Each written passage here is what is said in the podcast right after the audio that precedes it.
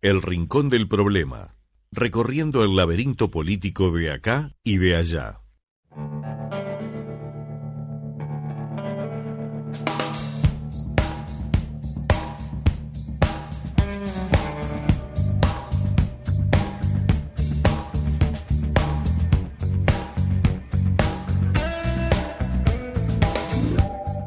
Estamos iniciando esta temporada de podcast aquí en Radio Informarte, como ya lo habíamos anunciado. Esta temporada que nos va a llevar al contacto con algunos colaboradores que ustedes ya conocen desde hace mucho tiempo, pero que también nos va a permitir la oportunidad de conocer a nuevos colaboradores, a nuevos integrantes justamente del equipo de Radio Informarte para tratar de conocer nuevas realidades. Por supuesto vamos a tener entrevistas, pero hoy nos vamos a centrar en el análisis político. Y en esta oportunidad nos está acompañando un nuevo integrante del equipo de Fuerte y Claro y un nuevo integrante del equipo de Radio Informarte. Me estoy refiriendo al politólogo Pablo Figueroa, politólogo de la Universidad de la República, que junto con Andrés Rayo van a estar en el análisis de distintas realidades del ámbito local y seguramente también del ámbito internacional. Y con Pablo Figueroa hoy nos proponemos justamente profundizar un poco más en las cuestiones vinculadas a el proyecto de ley de urgente consideración del gobierno que se convirtió en ley y que sobre fines de marzo del año que viene está previsto que haya una consulta popular porque está prácticamente todo dado para que se confirme por parte de la Corte Electoral la realización de esa consulta a finales de del mes de marzo. Esa consulta que tiene como objetivo derogar 135 artículos de la ley de urgente consideración.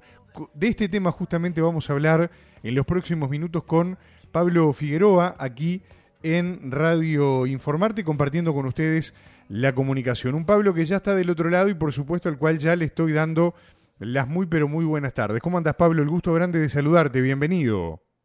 Muy buenas tardes para ti, Martín, y muy buenas tardes para toda la audiencia. Eh, un gusto para mí formar parte de este espacio que nos ayuda a reflexionar sobre eh, el acontecer político y tanto en el, Uruguay como en la región y como en el mundo. Vaya que es importante, Pablo, la, reflexión y es un poco también a lo que apunta o a lo que apuntamos justamente eh, en Fuerte y Claro y en la radio, ¿no? A poder disparar esa reflexión sobre temas tan importantes de la actualidad tanto a nivel local como también a nivel eh, internacional. Eh, hoy elegimos este tema de la ley de urgente consideración porque en definitiva, si uno empieza a analizar, y seguramente vos me podrás corregir, pero si uno empieza a analizar la realidad en la que estamos, claramente eh, con el inicio o el reinicio de la actividad pública un poco más normal o como estábamos acostumbrados a la, en la prepandemia, eh, empieza el gobierno y también la oposición a marcar justamente posición con respecto a este proyecto de ley de urgente consideración, que se convirtió en ley y que ahora quiere ser derogado por parte de los impulsores de esta consulta popular. ¿Cuál es el foco de la estrategia, eh, si se quiere, discursiva, ¿no? del oficialismo y de la oposición de cara a este referéndum de finales de marzo desde esta perspectiva justamente del análisis político. Pablo. Efectivamente, eh, con respecto a lo primero, eh, esta semana es muy importante porque eh, marca el arranque de la campaña en sentido estricto. hasta el momento las discusiones eran puertas adentro, desde que se confirmó, desde que se confirmaron las que por parte de la oposición que se, había alcanzado las 800.000 firmas, obviamente la Corte tendrá que registrar y, validar las firmas para llegar al mínimo aceptable, pero desde adentro ya se, estaba discutiendo la estrategia, eh, ya han habido algunos movimientos, sobre todo por parte del gobierno, eh, algunos integrantes del gobierno venían eh, realizando giras por el interior, más que nada giras partidarias, porque el gobierno es un gobierno de cinco partidos y también la interna partidaria se juega acá, en este, en este referéndum.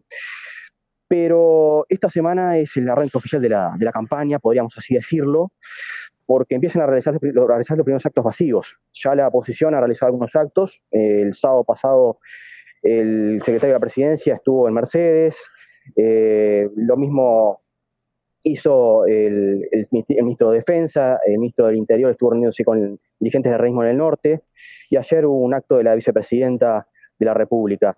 y la oposición va a arrancar, podríamos decir oficialmente, el sábado con un acto de masas en, en el velódromo municipal. Por tanto, esta semana es donde empieza la parte fuerte de la campaña, una campaña que va a ser larga, eh, lo primero que hay que decir, son varios meses, pero que va a tener un problema, que es que eh, con las fiestas y la llegada del verano, lógicamente va a haber una especie de afloje, porque mucha gente se va a desenfocar de lo que pasa, y eso de alguna forma va, a abrir un impas, que habrá que ver cómo impacta en la campaña. Y, sí, capaz de repente, Pablo, que puede llegar a haber alguna suerte de, de atomización vinculada al tema cuando estemos más próximos a la hora de la definición, ¿no? De repente pienso en finales de febrero, ¿no?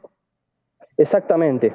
Lo que hay de momento es una estrategia, vamos a decir, para, para arrancar en donde si bien es una estrategia que quizás podríamos eh, eh, de alguna forma desprolijamente catalogar como preliminar, ya se va viendo por dónde va a ir eh, el discurso de cada una de las dos partes.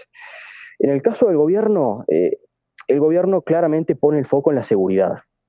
La seguridad es el tema que el gobierno va a dedicar en mayor profundidad en esta campaña.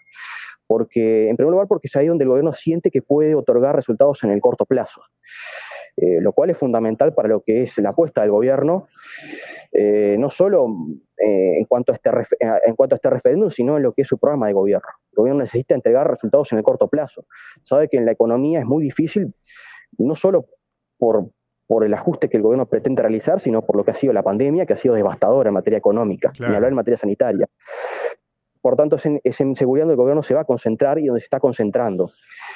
Eh, por otra parte, el gobierno además eh, advierte con mucha claridad que en materia de seguridad la oposición no tiene una, postura demasiado eh, unánime o, demasiado clara, para mejor dicho. Es decir, en materia de seguridad la oposición deambula, por un lado, entre un garantismo, es decir, en hacer hincapié en las variables más estructurales que hacen a las causas del delito, y por otro lado, en un abordaje más punitivo que es más compatible con el discurso del gobierno y con lo que es eh, con lo que son los fines del gobierno en materia de seguridad que están plasmados en la LUC.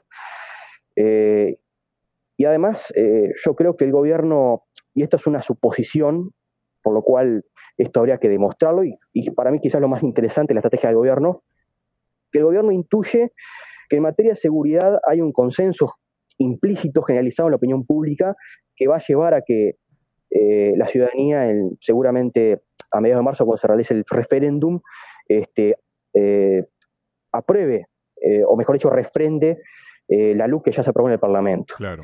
Esto, es, esto es interesante marcarlo porque esto, si se quiere, hoy por hoy es contrafáctico, porque en qué el gobierno se puede basar para que la gente en su mayoría esté a favor de implícitamente de estas medidas.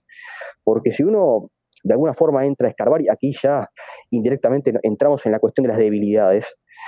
Eh, aquí venimos de dos plebiscitos, porque fueron dos intentos de reforma constitucional, en donde ambos intentos eh, naufragaron. Estamos hablando de, la reforma constitucional del año 2014, que fue eh, rechazada por la ciudadanía, conjuntamente con, se realizó conjuntamente con la elección nacional, recordemos, y la el último plebiscito de Vivir sin Miedo. Ambos plebiscitos no, no, no, no prosperaron. De manera que es, eh, podríamos decir, un, escenario ya experimental el que el, gobierno está, está planteando en el que se está basando. Eh, por tanto, es una estrategia la del gobierno eh, en algún sentido fundada, porque en efecto en esta semana se han presentado cifras en materia de la evolución del delito que son favorables a las políticas del gobierno, o por lo menos como el gobierno lo está planteando, que que es que la LUC ha llevado a una reducción de, los delitos. Claro, para acompañar la estrategia de la campaña a favor de la LUC, ¿no? Con, claro.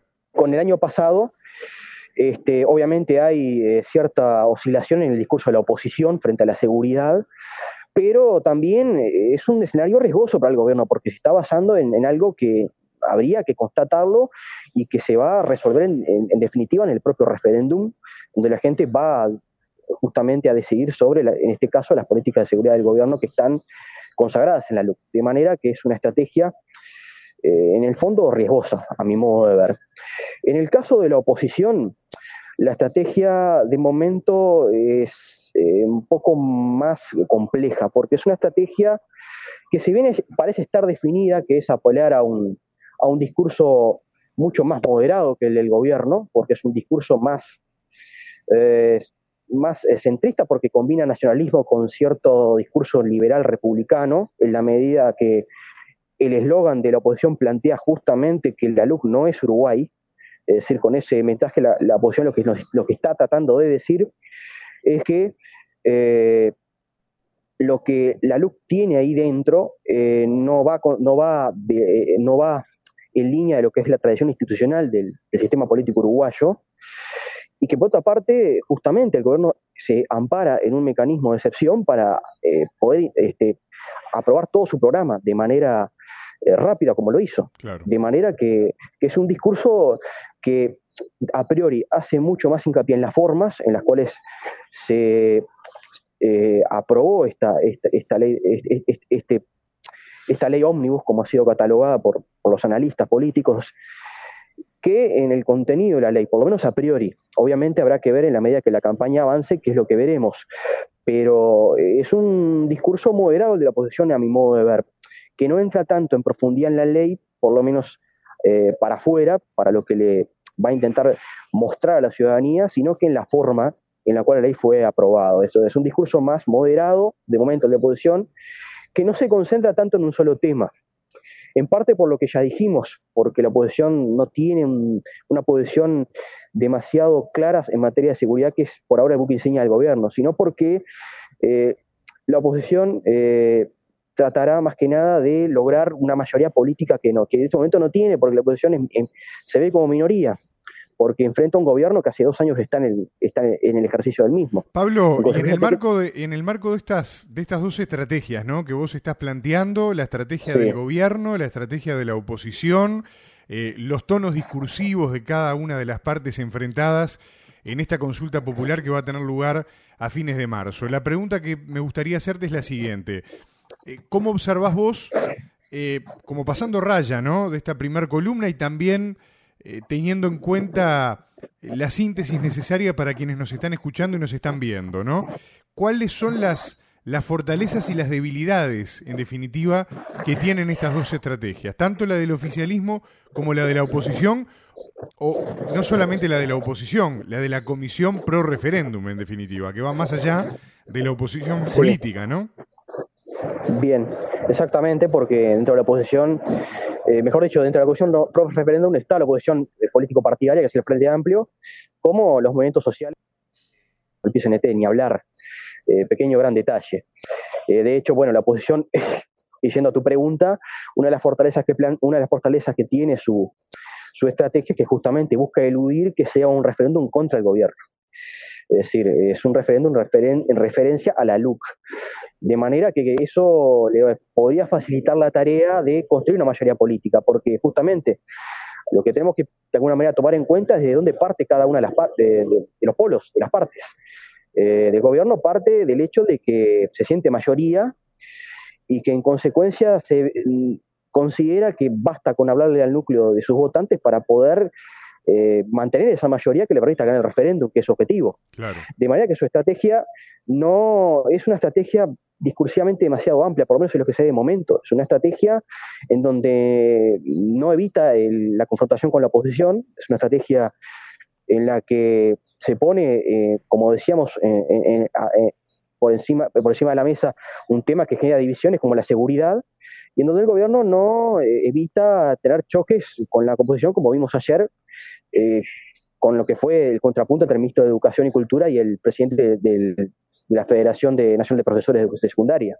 De manera que es una, es, una, es una estrategia que tiene, por un lado, esa fortaleza de que eh, parte de la base de que hay una mayoría que de no mediar nada extraño podría acompañarlo en el, en el motivo, con motivo del referéndum y que es una estrategia, es, una estrategia que, eh, bueno, el gobierno le permite con el tema de la seguridad poder eh, organizar todo el resto de los temas que la LUC eh, trata, que son más de una docena, bajo un antagonismo bastante claro, que podría ser el de orden-desorden. Es decir, el, discurso, el discurso de los políticos del gobierno es, si la LUC se deroga, volvemos a la situación anterior, que es una situación de desorden.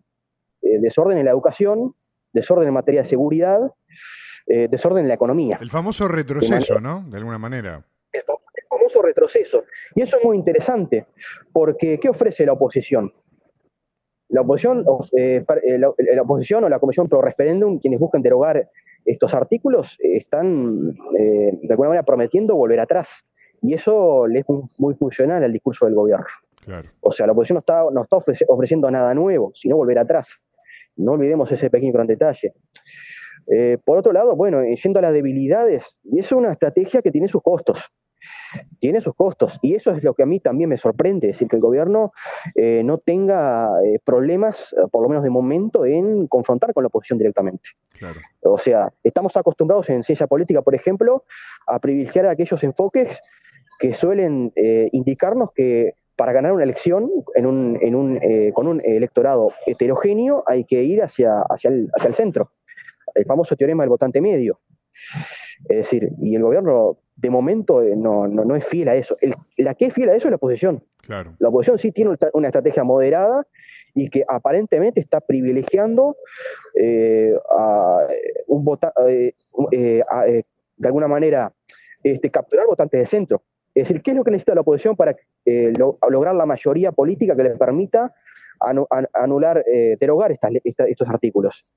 Eh, votantes que votaron al actual gobierno que estén dispuestos a derogar la LUC para construir esa mayoría. No le alcanza con quienes hayan votado el Frente Amplio en las últimas elecciones y, mucho menos con quienes participen en algún sindicato o integren algún movimiento social que forma parte de la comisión. Claro, tienen que salir a, captar la, el voto no de los convencidos o de los que ya apoyaban, sino justamente de esa otra parte de la población. Claro.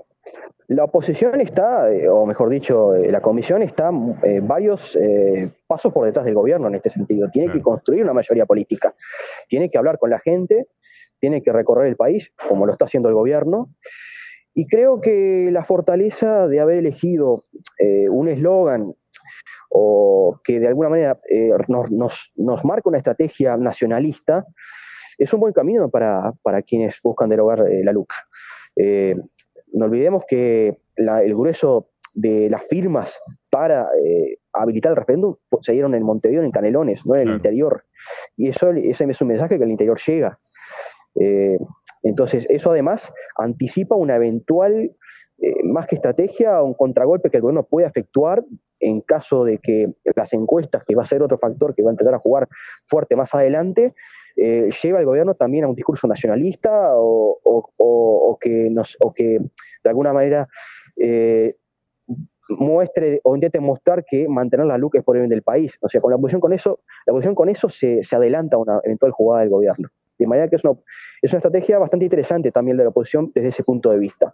Ahora bien, de momento la estrategia de la oposición es una estrategia que evita, por lo menos preliminarmente, hablar demasiado del contenido de la LUC.